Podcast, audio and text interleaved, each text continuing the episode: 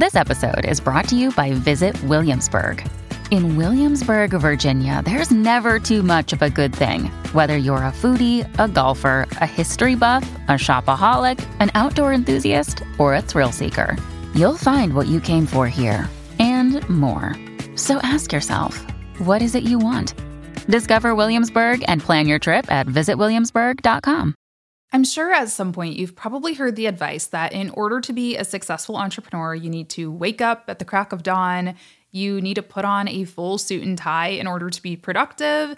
And to start your day properly, you should probably eat that frog and work on some task that you totally hate. And listen, some of that advice may very well be true, but today I wanted to talk about a few habits that aren't talked about quite as often that I really think make successful freelancers and entrepreneurs. Okay, so the first habit that I've observed in my network, my friend group, mentors, people I admire, is these folks are all willing to work in public. What working in public means is basically just showcasing your journey, showcasing what you're doing before it's perfectly polished and ready. And I guess I can speak to myself somewhat in that my YouTube channel was not at all polished or perfect when I started posting content. I have shared some really weird, embarrassing times in my life and in my business. I've shared some big mistakes that I've made. I actually just vlogged about a course launch that I did that didn't quite go as planned. I accidentally wasn't recording myself. I ended up staying up to like 5 a.m. It was this whole thing. And, you know, these things don't necessarily present myself as this all knowing expert. I could very well display this perfect polished image of myself, but I think there's a lot more value in just showing the real side of entrepreneurship, even through all of its peaks and valleys. Now, working in public doesn't mean that you need to start a YouTube channel, and I'm not trying to use myself as this perfect example either. It can simply be holding yourself accountable on a platform like Twitter or LinkedIn, saying, hey, my goal is to post every day on Twitter or every day on LinkedIn with an update about my business or it can be a newsletter. I've seen a lot of people use newsletters to hold themselves accountable and just share kind of that behind the scenes look at what they're doing, what projects they're working on. There are a lot of different ways that you can do this. Of course, short form platforms, things like that are all great as well. The reason I think this is such a valuable habit to get into is well, one, accountability. I know advice I used to get is like, don't ever speak about it until it's it's solidified. It's actually happening. And i think it's this kind of uh, superstitious thing that if you talk about it you're gonna jinx it. It's not gonna come true. You know obviously i'm not gonna say hey i'm gonna go to the moon because i have no plans to actually do that. I have no connections to get me there. Like that's just not realistic. But you might be able to say something like i'm on the road to hit my first six figure year or I'm on a goal to post a thousand TikToks or, you know, some goal that actually you could see the light at the tunnel, something that actually seems realistic and possible. I think when you do that, it holds you accountable. I'm doing this with my book. Yes, I'm still writing a book. It's still coming. I've talked about it and people are asking about it and not necessarily in this like pressuring way either. People are just curious about it. So I think it's actually a really good thing to do from a marketing perspective as well. But the other thing that I think is really great about working in public is it enables you to learn and grow from other people. You're inviting other people in when you're publishing on any platform, a newsletter, a content platform, whatever. You're inviting other people in to your journey.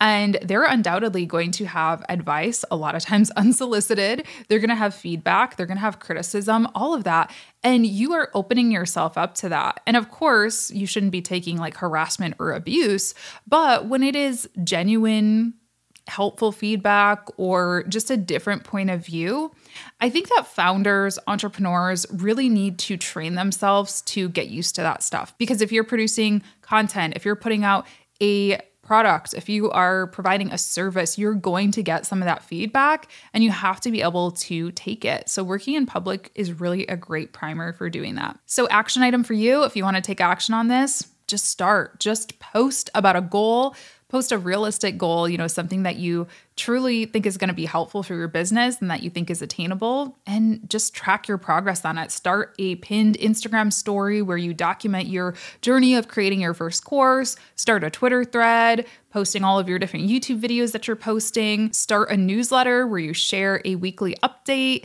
whatever it is that you want to do, that's my homework for you. I think it'll really help you. Speaking of learning, the second habit that I observe from these successful freelancers and entrepreneurs is that they never stop learning. I have spoken about my, I don't know, dislike for the term expert before. Don't get me wrong, like I think it's fine. I think sometimes people describe me as that when they're like writing up you know, podcast that I'm featured in, writing the show notes or something. They'll call me like a marketing expert. And like, it's fine. You can call me that. But I don't really refer to myself that way because there is always so much to be learned, especially in a field like marketing where it's changing every single day yes, I have a lot of experience. Yes, I've done a lot of things. I've worked with a lot of people, but I am forever a student. And, you know, the most successful entrepreneurs that I know, feel that way as well. They are always learning, they're never too good to learn, and also they're never too good to learn from somebody who may be like quote unquote behind them in their journey as well. I love talking to younger people about how they're using social media and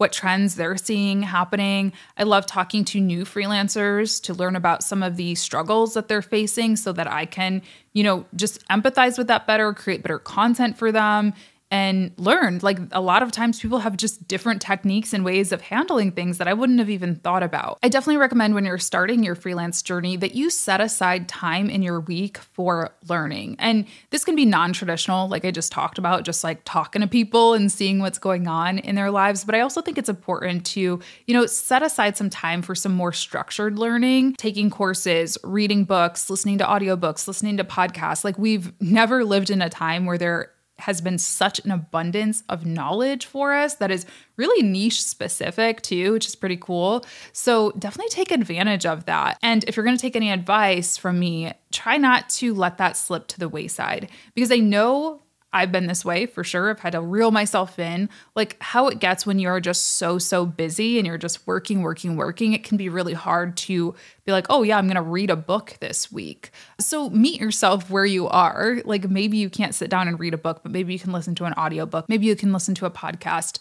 You know, maybe you can just have a standing mastermind meeting with a group of people that you learn from. There's lots of different ways to fit something in, but try not to let it slip to the wayside because I, you know, when you get so busy, it can be one of the first things to go. But it is super important to be a forever learner, a lifelong student. So, homework. Hmm, homework for this one. Uh yeah, just pick something. Pick something to learn from. I mean, you're already listening to a podcast, so I think that's good. But go check out one of my videos or podcasts about some of my favorite books. Maybe that's a good place to start if you're looking to get into reading or also joining a mastermind. Subtle plug here you can join the Freelance Friday Club. We have bi weekly masterminds that you are so welcome to join. I'll leave a link for you in the show notes, or even just starting your own. I'm a part of several masterminds in addition to the Freelance Friday Club. We just meet like every week or every other week, depending on the group, and just kind of chit chat for 30 minutes, an hour, and it's really valuable for me. So you can also set something up on your own if you would like to. Okay, the third habit is that these folks know their numbers. Whenever I talk to like a really accomplished entrepreneur, I'm always um I'm always a little surprised or shocked at like how easily they're numbers just rattle off of their tongues. Like they can tell me exact percentages. Oh, yeah, 17.5% of revenue came from this. Or, you know, um, our margins were up or down or left or right or whatever from last year. And it's always really interesting to me because at the end of the day, what separates a business from a hobby is the money. I mean, I know it's the uncomfortable side of things. I know, I think, like anybody else, I wish that we could just like talk and have fun and make cool things and we wouldn't have to worry about the financial side of things. But that is what separates an entrepreneur from a hobbyist. So it is so important to have a good, solid foundation for your finances and this is something that honestly I just kind of learned how to do over the past couple years when I finally invested in a bookkeeper and got really serious about monthly reporting. I mean, my first year of freelancing, I had no idea how much money I made that year until it was tax time and I had to like look at the numbers all broken out in my QuickBooks. The reason this is so important is not just this like greedy, selfish way of like, you know, oh, I'm so cool, I made so much money or whatever, but it helps you know what to do. like, you know, that first year, I was focusing on things that actually weren't that profitable for me. I was focusing on work that was taking so much labor out of me and out of the team that I was hiring. Like when I actually broke down the numbers, I was making probably like $7 an hour, $5 an hour, or something like that because of all the time that I was putting into it. Yes, okay, the packages were kind of big at surface level, but when I actually got down to the nitty gritty and started paying attention to how much time I was spending on things, how much money I was paying contractors, yeah, I was making like nothing from these things. If I would have looked at my reports and seen, oh, actually, this project, this service is is way more profitable. You only spend two hours on this. And even though it's only a, you know, $800 paycheck, that's $400 an hour compared to 5 or $7 an hour, right? Knowing my numbers also enables me to prepare my business and in turn my life for the seasons and things that are happening. So like I know that summer tends to be a slower time of year. So maybe that's when I'm going to schedule a vacation as opposed to Q4, which tends to be just super super busy and I'm going to miss out on a lot of opportunities or be stretched really thin. I can also know hey, don't panic if you see revenue dip a little bit in the summer months. It likely will go back up because you've been tracking your numbers every single month. And so you kind of know what to expect. You can prepare and get ahead of hiring if you know there's going to be a busy time. Maybe you know you're going to need a virtual assistant from the months of September to December and so on. So just being on top of those things, really knowing the key principles of like financial literacy for a business for me at least are knowing what your revenue is so how much money is coming in and where it's coming from like which streams which services and then also knowing your expenses so how much money it costs to actually run the business whether that be contractors costs of goods and services uh, money that you pay yourself any type of tools equipment things like that and then what your profit is. So, knowing how much money is left over, profit is revenue minus expenses. So, you should at the very least know those three numbers. And for the revenue piece, also know where your revenue is coming from. So, my homework to you, my challenge for you is to start tracking your numbers. You can track this on a napkin if you want to, not financial advice. Maybe it doesn't stand up at the end of the day. But hey, it's a good place to start. You can open up a QuickBooks account if you don't have one already. If you are in the position where you're finding this really hard to do on your own and you just have a lot of revenue streams as well, this can be really helpful to hire a bookkeeper. I've recommended my bookkeeper so many times. This is not an ad, I just love them so much. But Evolved Finance, I'll link them in the resources if you want to check them out. The fourth habit, or is this really a habit? I don't know. This is more of like a lifestyle or a belief, a core belief. But the most successful entrepreneurs that I know also believe in serving, not selling. Now, obviously, we all probably just thought of some poor examples of this. I'm not saying that there are no people who are successful who do the opposite of this because that would just be a lie. We we know that is true. But I think in order to be happy and proud of what you do, which we'll get to in a second, that is a very key piece. So serving overselling means that you genuinely want to help your customers find a solution. One of my good friends, Ryan, he was on the podcast um, a couple months ago, I think. We would talk about this a lot when we were first starting our businesses. Is he would always say like, I want my customers, I want my clients to be successful. Like, I want to do good work for them. And it's such a simple thing uh, that I totally agree with, of course. But you would be shocked. Maybe you're not shocked. I don't know. There are so many people out there who do this just because they think it's lucrative, just because they think it's a good way to make money. And yeah, like it can be lucrative, it can be profitable, it can provide you with a good you know, standard of living. But I do think that in order to do that, you have to kind of like work hard. I'm not saying you have to work to excess and burn out and all that stuff, but you you do kind of have to put a lot of yourself into your business if you want it to get to that point. And in order to be able to put a lot of yourself into that business, you have to be passionate about it. You have to like see the the the purpose behind it, right? I mean, I'm sure there's a lot of things that I could do for money that are unethical, that are slimy, that are I don't know, illegal, right? Like there's a lot of things that we could do for money in this world, but would I feel good about doing that? And in turn, how hard would that be for me to wake up every morning and head out the door and sell that terrible thing and continue to do a good job. Like, I don't know. For me personally, I wouldn't be able to sleep at night if I was doing something that harmed society at scale or something like that just for a quick buck. So, really understanding your purpose and understanding how your service or product truly helps people. It also, from a marketing perspective, you know, enables you to speak to those benefits, not just those features. So, a feature is hey, this uh, service gives you five social media posts and two monthly reports and one meeting, right? Those are features. Those are line items on an invoice, I guess. A benefit is you now have more time, you know, in your calendar to do what you do best as a founder or entrepreneur. You get a deep dive insight into how your social media channels are performing and how they're affecting your bottom line. You're able to reach your ideal client through targeted ads and social posts, right? Like just examples. So those are differences between features and benefits. And if you don't know why you're doing this, if you're just thinking it's just a list of things, a checkbox, you're not really understanding those benefits. And in turn, you can't speak to your clients about them, which is going to make it really hard to market and sell your product or service as well. Also, customer service is really huge here. I've hired a lot of freelancers myself, and the ones that are willing to go the extra mile, and no, I'm not talking about taking advantage, like, you know, the whole quiet quitting thing and all of that is a thing. I think some, to some extent, freelancers, I don't know. I've been saying some controversial, spicy things lately. I think sometimes people take that a little too far in the freelance world. I think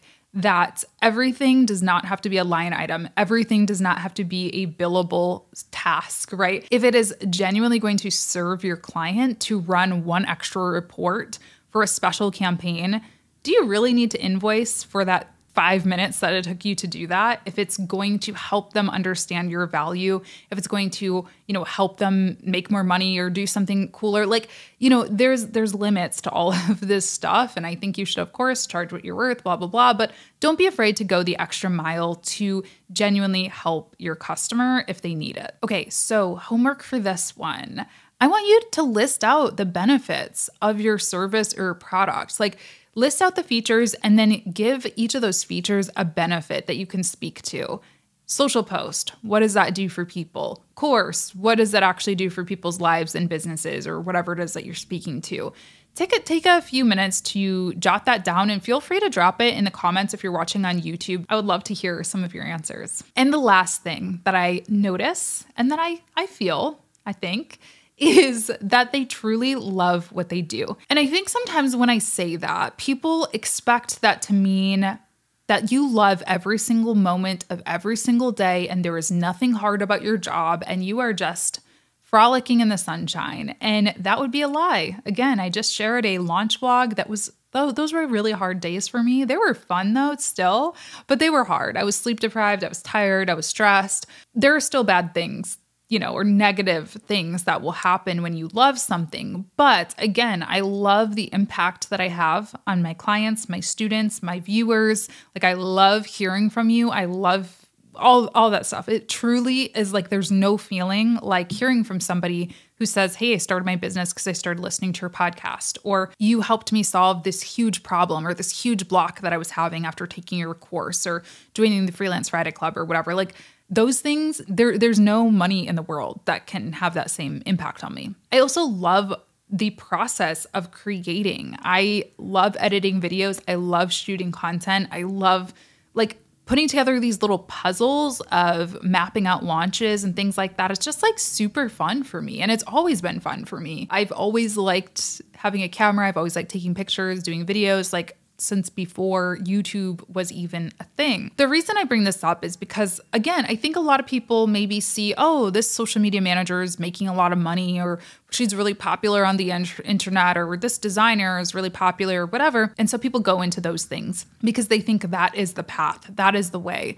And I just want you to know that there are so many different paths, there are so many different ways that really enable you to lean into your true strengths and interests. I mean, we live in a time of abundance in terms of career opportunities, at least. Like, Uh, this job that I have was not a thing when I was growing up. I would have never been able to say, I want to be a YouTuber and online educator and marketing strategist for companies. Like that did not exist. There are so many little random niche jobs that you can have. So, why spend so much time doing something that you hate and that isn't coming supernaturally to you if you can do something that you love? And, you know, don't get me wrong here. Like, it's the work, of course. I'm not saying if you're not naturally good at something on day one that you should give up and this means that you're going to hate it forever. But if you continue to do something for months and months or years and years and you're like, I hate every day, this is not fun, even if you're making a lot of money doing it, but you're just not enjoying it, you don't feel good about the impact that you're having